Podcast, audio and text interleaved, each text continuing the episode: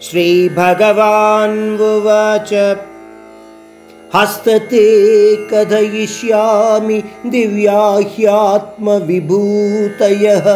प्राधान्यतः कुरु श्रेष्ठ नास्त्यन्तो विस्तरस्य मे అర్జునుడి మాటలు విన్న శ్రీకృష్ణుడు అర్జునిలోని ఉత్సాహాన్ని మరి కాస్త పరిశీలిస్తూ అంటున్నాడు అర్జున నా యొక్క దివ్యతత్వాలలోని అతి ముఖ్యమైన వాటిని గురించి నీకు చెబుతాను. ఎందువలనంటే నా దివ్యతత్వ ప్రకటనకు అంతమనేది లేదు.